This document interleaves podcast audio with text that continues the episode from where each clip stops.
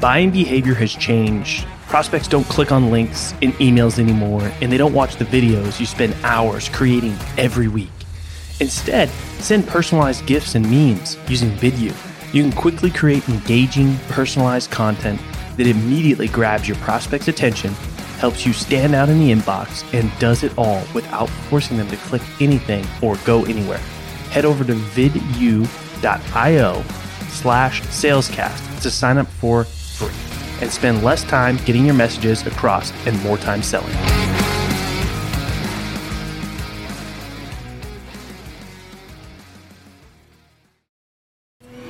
Welcome to the Sales Hustle, the only no BS podcast where we bring you the real, raw, uncut experiences from sales change makers across various industries. The only place where you can get what you're looking for to up your sales game. Today's episode is brought to you by Salescast. Salescast helps sales professionals transform the relationship building process and win their dream clients. I'm your host, Colin Mitchell. All right, what is happening, sales hustlers? I've got a treat for you today. I've got Richard Harris of the Harris Consulting Group. Came across Richard in Clubhouse recently and knew I needed to get him on the show for all the sales hustlers. Richard, welcome to the show. How you doing? Dude, it's like I've been on Clubhouse like six times. So the fact that you've, you know found me, um, I'm flattered. so oh yeah, I was just much. sitting around in there waiting for you to show up. Apparently so, right? Yeah. as, as, you should have been, of course. Like, what else would you be doing? Yeah, I have a little bit of a love hate relationship with with Clubhouse. I personally prefer the smaller rooms, but it does get very addicting. I have to put, I have to turn the notifications off sometimes, or I find myself yeah. easily uh, pulled towards going in there and seeing what's going on. It's funny because you know I'm doing some some projects coming on, and we're we're going to. Um, simulcast on Clubhouse, so we're trying to figure that out, which is not necessarily easy to do while we do a live session um, on Zoom. Mm. And we're going to do a pre and post party. So mm. like we can move, you know, you want to come early and just talk to the to the guests, you know, before everybody else, or you want to hang out after you know like so we're we're experimenting with some stuff. So I'm, I'm excited for that. So yeah i'd love to see how that goes. I think a lot of people are still trying to figure out how to do yeah. it what to do what the strategy is. Yeah i'm sure we'll Does find this... a way to suck it up you know. Yeah. It's just, it's just me and my first big partnership project with salesforce. So you know like you know yeah what could go wrong totally totally. What's up? All right, what do you want to talk about today? Thank you. So, sincerely, thank you for asking me to be here. I'm, I'm happy to to come out and just spread some love into the into the sales universe. Yeah, no, appreciate it. And um, before we get into the good stuff, just give us the Cliff Notes version of your sales story.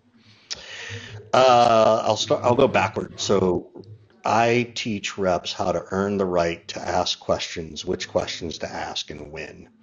Mm. And I developed this because nobody taught me this shit, right? Yeah. Like nobody taught me in a contextual way. Um, I've always been a small business guy. I never went to Xerox or IBM or Microsoft or any of these big companies where that stuff probably would have been taught, right? And is taught. I know that it's taught. Um, so I know that that didn't exist.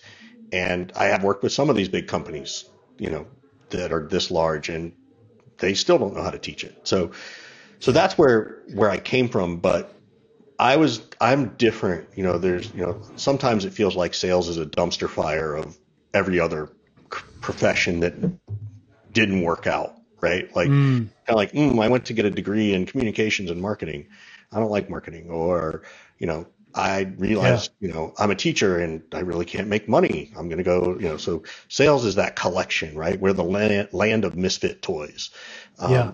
I'm the opposite of that. I, I early on knew I wanted to be in sales. Both my parents were in sales. My mom's a broker. Um, my dad sold insurance. You know how exciting.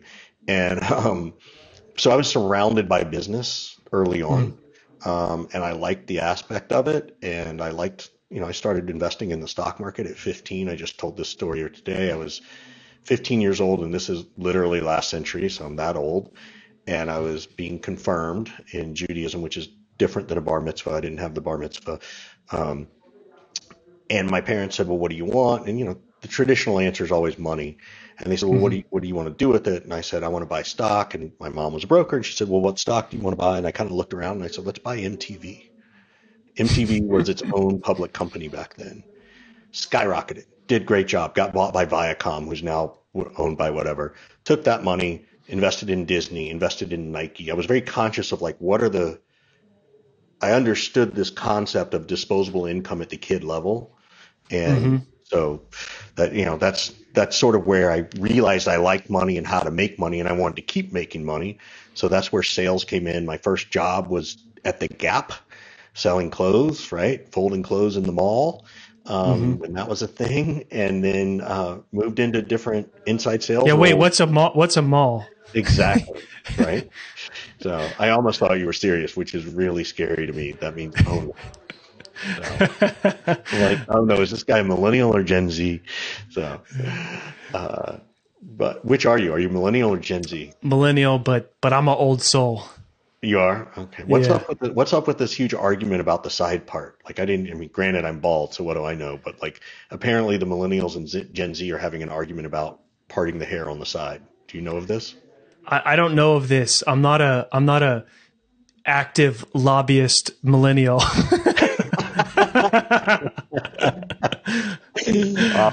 Well, maybe someone, if anybody's listening and you can explain this to me, connect with me on LinkedIn and, uh, yeah. and let me know what's going on with, what, with the part debate and recognize that none of you should be fucking debating because I'm bald. Like, you stop it. Yeah. Like, yeah.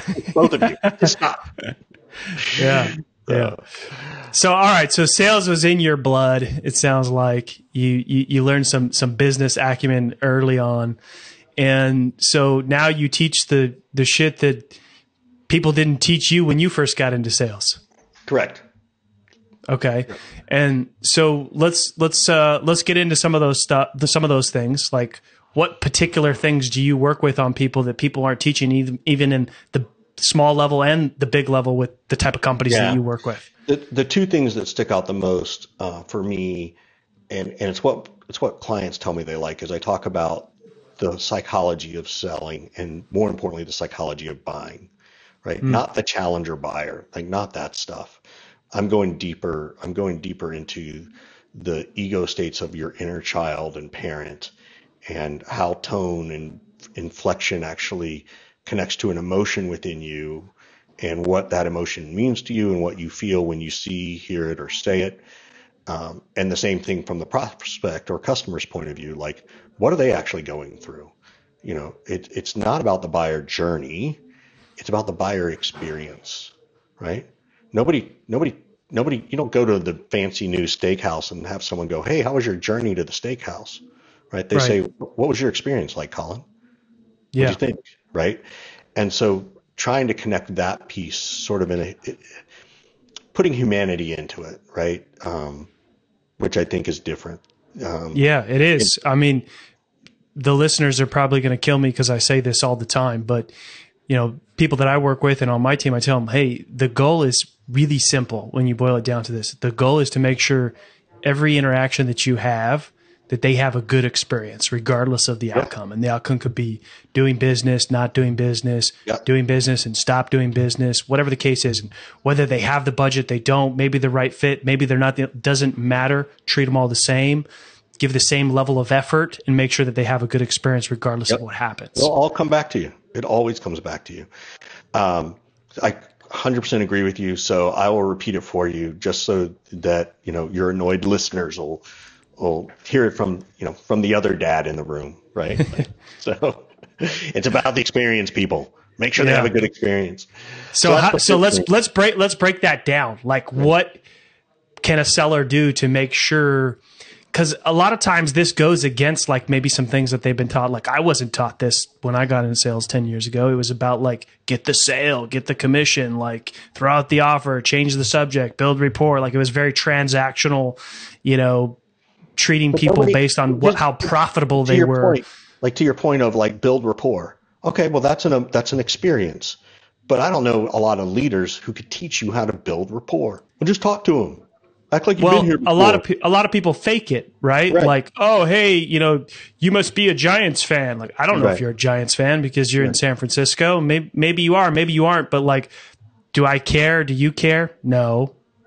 Yeah, I mean that stuff worked a lot better ten years ago than it does today, right? Because of social selling.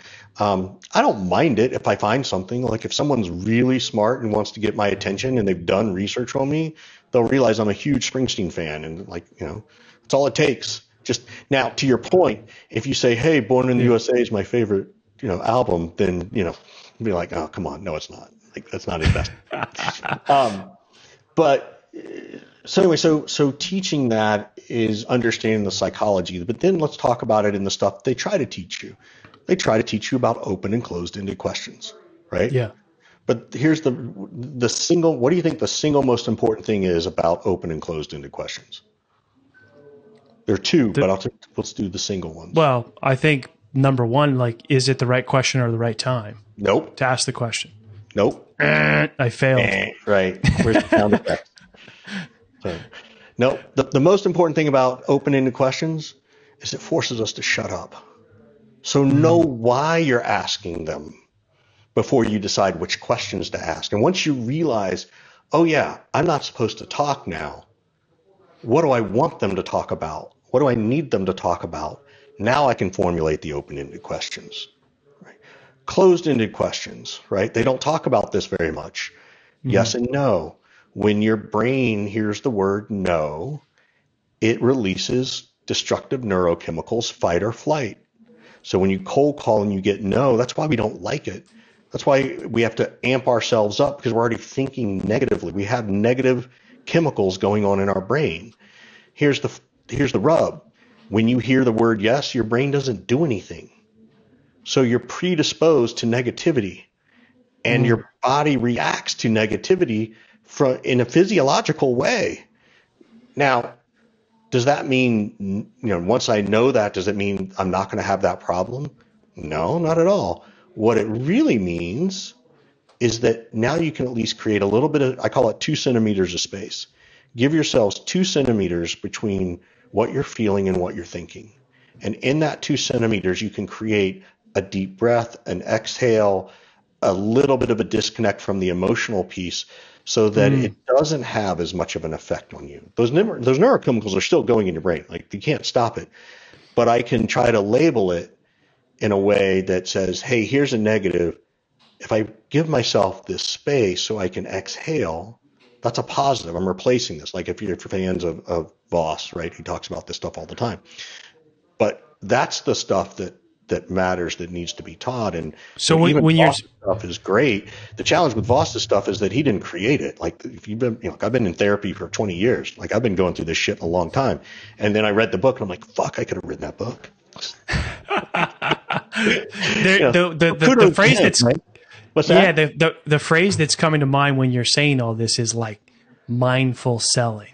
You Total. Know, like the things you're talking about, like taking a breath, being present, like so giving that space, labeling, like Dude, you know, so, so millennial. Dude, that's so millennial lobbyist. Way to way to way to way to contradict yourself, Colin. So, I'm la- hey, I'm labeling it. I'm labeling right. it. I appreciate it. So mindful selling, yes, that is one. That is what it is, and I, you know, bringing humanity in, being mindful, like it's not a, you know, those are the things that have to be taught as opposed to, you know, make it about them. You know, like you got to teach the why the stuff works before you teach what works. And Do you think people struggle with this to like, like, um, because it just doesn't feel natural for them. Like it's very, like it feels to do some of these things is very, uh, not natural. It's very, um, not what they've been taught. So it's very uncomfortable and it almost feels fake. Um, there's a little bit of that, but I think it's also one of the one of the few professions where your outcome relies specifically with the people you interact with, right? And that doesn't mean that marketing doesn't have that too, but there's there's oh, there's about six layers of walls between marketing and the customer, right? That's why marketing, the really good marketers know how to talk to their customers. Why product mm-hmm. marketers are great at it when they talk to the customer. They're trying to break down all those barriers. Like, there's nothing in between us to protect us. Um, so that's, yeah, that should be uncomfortable. We're humans. Like I, and yeah. so, so that's a piece of it, right? But to try and acknowledge it, it to me, again, it's kind of like that destructive neurochemical. Let's acknowledge, oh yeah, I'm a human. That's uncomfortable. Well, now that I know it's uncomfortable, well, what are some ways I can be comfortable? Right. Mm. And we've or all, even just be okay with it being uncomfortable. Well, that too, right? But that that is the skill of like, oh, I can ignore that now. I don't worry about it. Like I, you know, when I talk to the veterans of sales, right, when they say, hey, it's not personal, or when someone wants to beat me up over pricing, I don't take it personally. Well, they built up a callus to that. But mm. I, hmm. I will say, well, actually, you do. And they'll say, what do you mean? I say, because for a split second before you say, hey, I just know they're going about pricing, there's a moment that triggers you to make you remember the positive way to handle this. Mm-hmm. So it's still personal. It's still affecting you. You, it's called wisdom, mm. right? That's what wisdom is, is how do I do this better. And I think but, we all go through this all day, every day. Like we're always in a sales mode, right? Whether it's with your kids, right? Whether it's with your wife or your spouse or your husband or your partner, whether it's with your dog, like you're constantly going through this stuff. And um, it's easier in those places because we have an emotional connection. Right. It's easier. It's not always easy to talk to my, my wife about certain things, but I know it's easier than it would be a stranger right? Like I know that my wife's not going to, you know, short of me, you know, doing something ridiculously terrible, she's never going to leave me, right? Mm. Um, you know, so. But that took time and practice and right, dealing with the uncomfortable pieces and, yes. or maybe earlier on, and now yeah. it's more. It, less less uncomfortable. Yeah. So I try to teach. I talk about the uncomfortable so that it's no longer uncomfortable. Mm-hmm. Right. So which, so I'm going to write that. How, how how do uh, how do sales leaders get more educated on this stuff other than yeah. the obvious of of, um, of, going to Richard Harris um, and and teach these things? So there's a lot of ways to do it. There's a lot of self knowledge stuff that I think, and that's it's a way easier. You know, I'm a Gen Xer. Like I didn't have Google like you know like I, I, I will say this like you, you said it earlier you know what's what's the mall? Do you even know what microfiche is colin? Like have you ever heard of this word microfiche? I have not. All right. So basically when i went to the library in college at the university of arizona you know you have a card catalog right? And mm-hmm. you'd want to see and say oh go check out this newspaper. Well they're not going to keep year you know years of years of newspapers. So there's microfiche, and you can't see my hand, but I'm holding up a square of about two to three inches by two to three inches. And it's basically just a big ne- slot negative from, mm-hmm. again, do you even know what a negative is from a camera? Like it's film. Yeah. Do you know yeah, what film? Yeah, like I'm like this is how like Do libraries have audio books? Right. so, um, I'm with you. I'm with you. so, so you had to like go look under this microscope at the microfiche to read the article from you know 1897 right? You guys have the freaking yeah. internet, right? Like yeah, I think I've seen this on a VHS before. well played. That was awesome. That's a really good one. Um, so what's a VHS tape? anyway, uh, so so anyway, so it's so self educating was not quite as easy for us. Yeah. Right. Um, and where you so there's and, and it and it's also not been taught innately. Like my kids are 12 and 11 and they know how to Google search by voice. Like my kids a couple of years ago, you know, dad, you don't have to like type it in. You can just click the speed, the microphone button on Google. Yeah. Right? I'm like, but, you know, but now I'm, there's, there's pros and cons to that, right? Because you got to be careful of what information you trust and consume. And there's a oh, lot yeah. of people putting a lot of stuff out there and like, you yeah. got to fact check and like, oh yeah, you know, we're working so, on, we're teaching them all that. We're teaching them all that. So so you have to self-educate. It's a long story. So one, self-educate. I'm a huge fan of reading. Um, I read some business books. I've stopped reading some others because I don't want to um, spoil what I'm writing in some cases, right? I don't want to mm. accidentally borrow someone else's content. Like that's not my intent. I want to let people be authentic. Uh, I want to try and sound authentic and be authentic. Um, and so I read a lot of autobiographies. There's so much knowledge and wisdom in autobiographies. The two biggest ones that I've read lately that I recommend, uh, particularly if you're a manager, and even if you're a salesperson who thinks you want to go into management, is called um, The Score Takes Care of Itself by Bill Walsh. And he talks about how he built the San Francisco 49er dynasty in the 80s and 90s. And it's literally piece by piece how it works. Tells these great football stories. Talks about how Ronnie Lott had his decided to have his fingers cut off so he could play in a football game. Um, um, but then he applies it in business and he teaches you mm. and he talks about how does he coach coaches to coach the players, which is how do I manage managers to manage the team, right? Like there's and and they draw the parallel, and yeah. so it's a fascinating book. It's a fun book. Um, that's the first one that I'm reading a lot. Green Lights by Matthew McConaughey that just came out um, in this is 2021, so it came out I think in December of 2020. Fascinating book. Um, it's not about a Hollywood guy. It, it talks about you know the, the life lessons he learned growing up and how he saw certain things in life as red lights or green lights.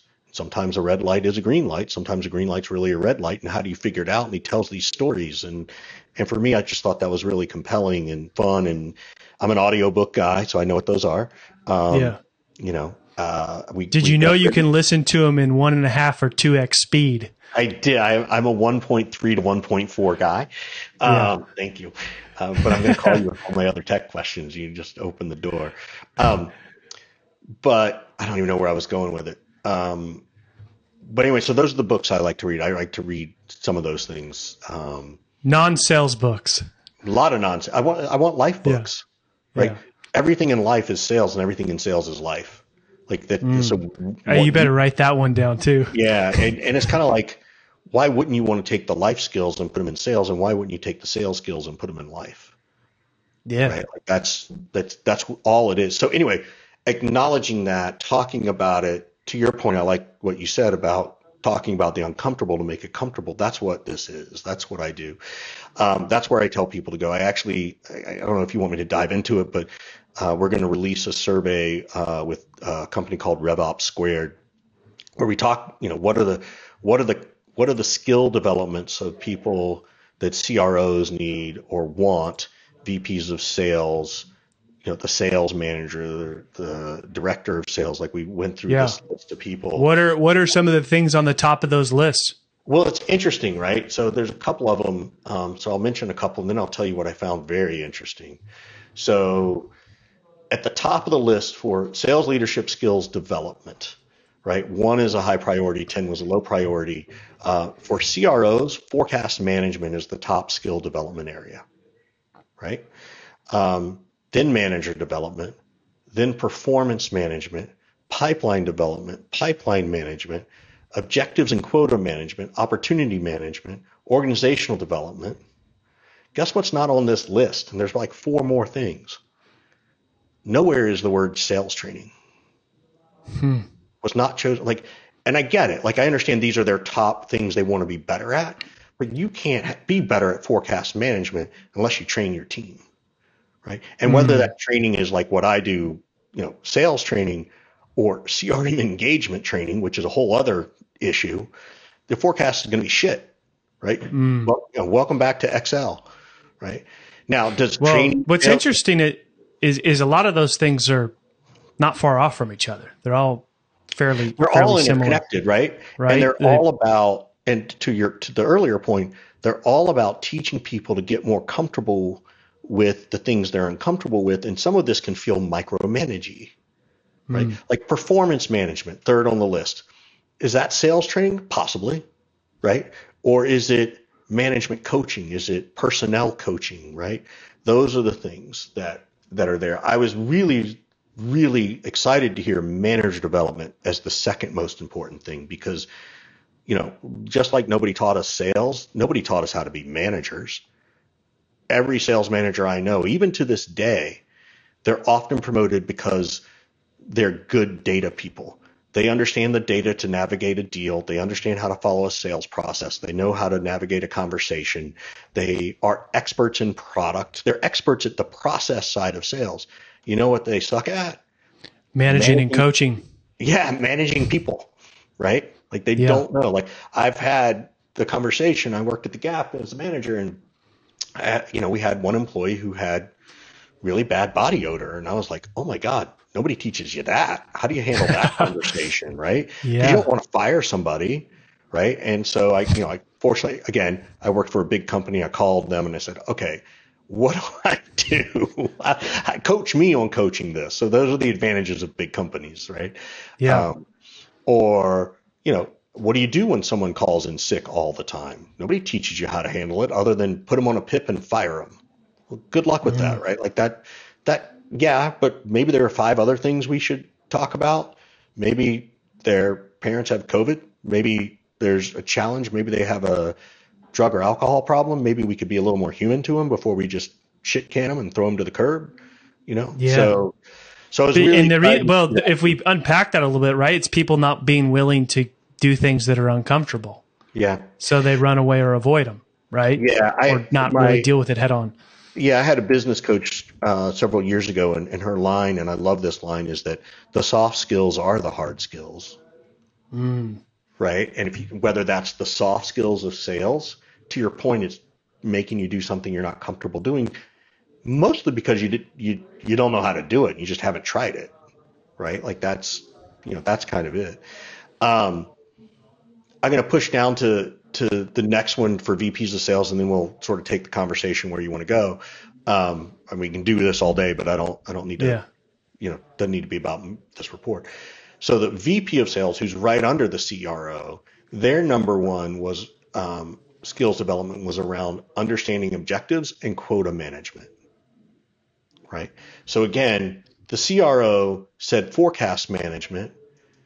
The VP of sales said objective quota management, then pipeline management, and then forecast management. So it's interesting in my mind that the VP of sales is saying, hey, we need to understand how to do the pipeline first. And if we do that, then the forecast is more accurate. Right. Right. So then it comes after forecast management, it's sales process and metrics management. Coaching and sales calls, though, is still like 10th, 10th down the list. Were you surprised most- by that? Yes. Why? Yes. Because I think everything flows from there. Now, you got to work from the bottom up, right? You right. if you invest in the bottom up, those other things become easier. That's the theory, right? Now, it's also possible as you go and you can I can go, you know, I'm not going to do it, but we could go skew show the data and show that oh, well gosh, if you think about it, these people all come from big companies where maybe they have a sales enablement team, so that becomes less of a worry. Mm. Right? So that's a fair assumption that okay, well maybe they do have sales training dialed in right? And Richard's head is around earlier stage startups or some other place where sales enablement and sales training hasn't been maybe as strong as it could be, right? So, so I, I, I see both sides of this coin in that regard. Yeah. Anyway, I'll, I'll pause there and, and see where you want to take this conversation. So uh, let's let's dig into sales process. So so how do how do people improve the psychology of sales around their sales process?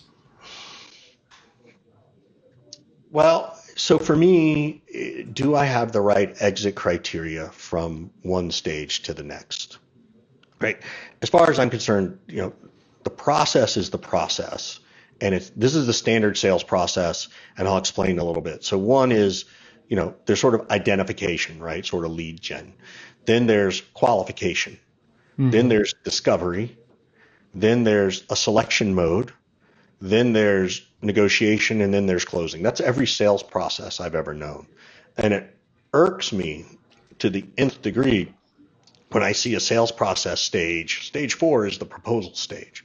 Are you fucking kidding me? That's not a that's not a stage. That's an activity. That's something you do. You send a proposal as part of either the selection process or the negotiation process. Right? When I see the stage is called demoing, are you kidding me? That's either qualification or discovery, right? Like it's like, so there's a lot of stuff that's sort of messed up. And I think it, to your point, if, if you agree with me, look, by the way, if someone's sales process is the other way and it's working and you're crushing goals, don't change it because Richard got on here and got on a rant. Like, don't, don't, you know, if it works, it works. Like, don't, don't throw away good stuff. Um, but you then have to define the exit criteria between each stage. Some companies like to say, well, what's the exit criteria and then the entry criteria? And I'm like, well, if you get that micromanaging, that means you got this gray area in between the two stages. like you're not qualified. You've qualified them, but they're not ready to go into discovery. I'm like, I don't know what that means. Mm. So, so to me, yeah, you don't want to create too much confusion where it's just like, I don't know what to do. right. So, so for me, the exit criteria are very certain objectives or n- learnings that matter. Right. So that I've learned this part of the process. I understand this part of the process. I've identified the committee I've identified that a committee makes the decision. Maybe that's in the qualifying stage. Discovery stage, I try to figure out who's on the committee, right? Mm-hmm. Like it mm-hmm. just sort of depends. And you know, the challenge with Salesforce and most CRMs is they're they're built linearly, which is really bizarre to me. Um, and uh, because you, you feel like you're forced to stay in those stages where if I were going to do a I do a Venn diagram, you know, of a flower where I sort of have, you know, a qualification as a circle, another one called discovery. They overlap somewhere, right? Mm. Then the next one is um, selection mode. The next one is negotiation mode, and then in the middle is closing, right? Or or winning. And those things would overlap in the CRM so that I could see visually in a very different way than having to scroll down the page so much, right? Like it's and it's a Richard thing. I don't know if that's the right way to do it, but I just just sort of the idea I came up with. So, you know, one day when I have a billion dollars and I want to create a, a, a CRM system, that's what I'll build. Yeah. um, all right, Richard, it's been fantastic having you on here. Uh, yeah. I had a lot of fun jamming Thank- out on these topics here. Glad I was able to get you on here. What do you want to let folks know? Where can they maybe get this survey? Where can they get this new ebook you have? Anything else yeah. you want to plug? And we'll include yeah, it in the show notes. Yeah, sorry, we didn't even talk. I'm glad we didn't talk about it, but I, I wrote an ebook. I know a lot of people are not either happy in their sales role and they're white knuckling it because you got to wait mm. till the more economy changes, and that's the right thing to do, right? Stick with the economy, stick with the business, get a check, make sure you have health insurance, take care of yourself, take care of your family. Priority one. Um, but I wrote a book on um, how to own the job interview process. How do you actually interview better? What are the kinds of questions you should be asking in a job interview besides tell me about your standard day? Not that you shouldn't ask that question, but there are way better ones. How do you use these questions to get shortlisted, which then means mm-hmm. you're going to get more opportunities for job offers? How to navigate multiple offers. Like, so I wrote this book called Owning Your Job Search. It's on Amazon. Um, I think it's, it's on Kindle. So if you have, um, you know the the the subscription it's free to download that kind of stuff um, so anyway so that's that's the book the survey will be out on my website harris consulting group um, .com, the harrisconsultinggroup.com. It's coming out. Uh, what's today? Today is February 25th. So probably by the time this drops, it should be up and running. So okay. Um, that being said, you know, thank you so much for finding me and having me. And hey, hey, Clubhouse, way to go. So like if yeah. I you know, like this will be the coolest thing ever. If someone says, "Hey, Richard, I heard you on this podcast," right? You're going to get credit for that. But then I get to go all the way back to the ultimate source of Clubhouse. That I got a deal off Clubhouse. that's yeah. that's what I'm waiting for, everybody. I think that's what everybody's looking for right now. Like, is right. this activity How do you monetize Clubhouse? So yeah, yeah. I think there's really? rooms about that already, but I don't know if they know what they're talking about. yeah, who knows? Who knows? So, um, awesome. Yeah, thank, you so, much. I appreciate it. Yeah, likewise. Uh, we will include all of those links there in the show notes for you sales hustlers. If you enjoyed today's episode, please write us a review, share with your friends, and we're listening for your feedback. Thank you for tuning in to this episode of Sales Hustle. Are you a sales professional looking to take your sales career to the next level? If the answer is yes, then I want you to go over to salescast.co. Check us out, and if you feel that you are ready, set up a time to talk with me and my co founder, Chris. I'm your host, Colin Mitchell. And if you enjoyed this episode, feel free to leave us a review and share the podcast with your friends.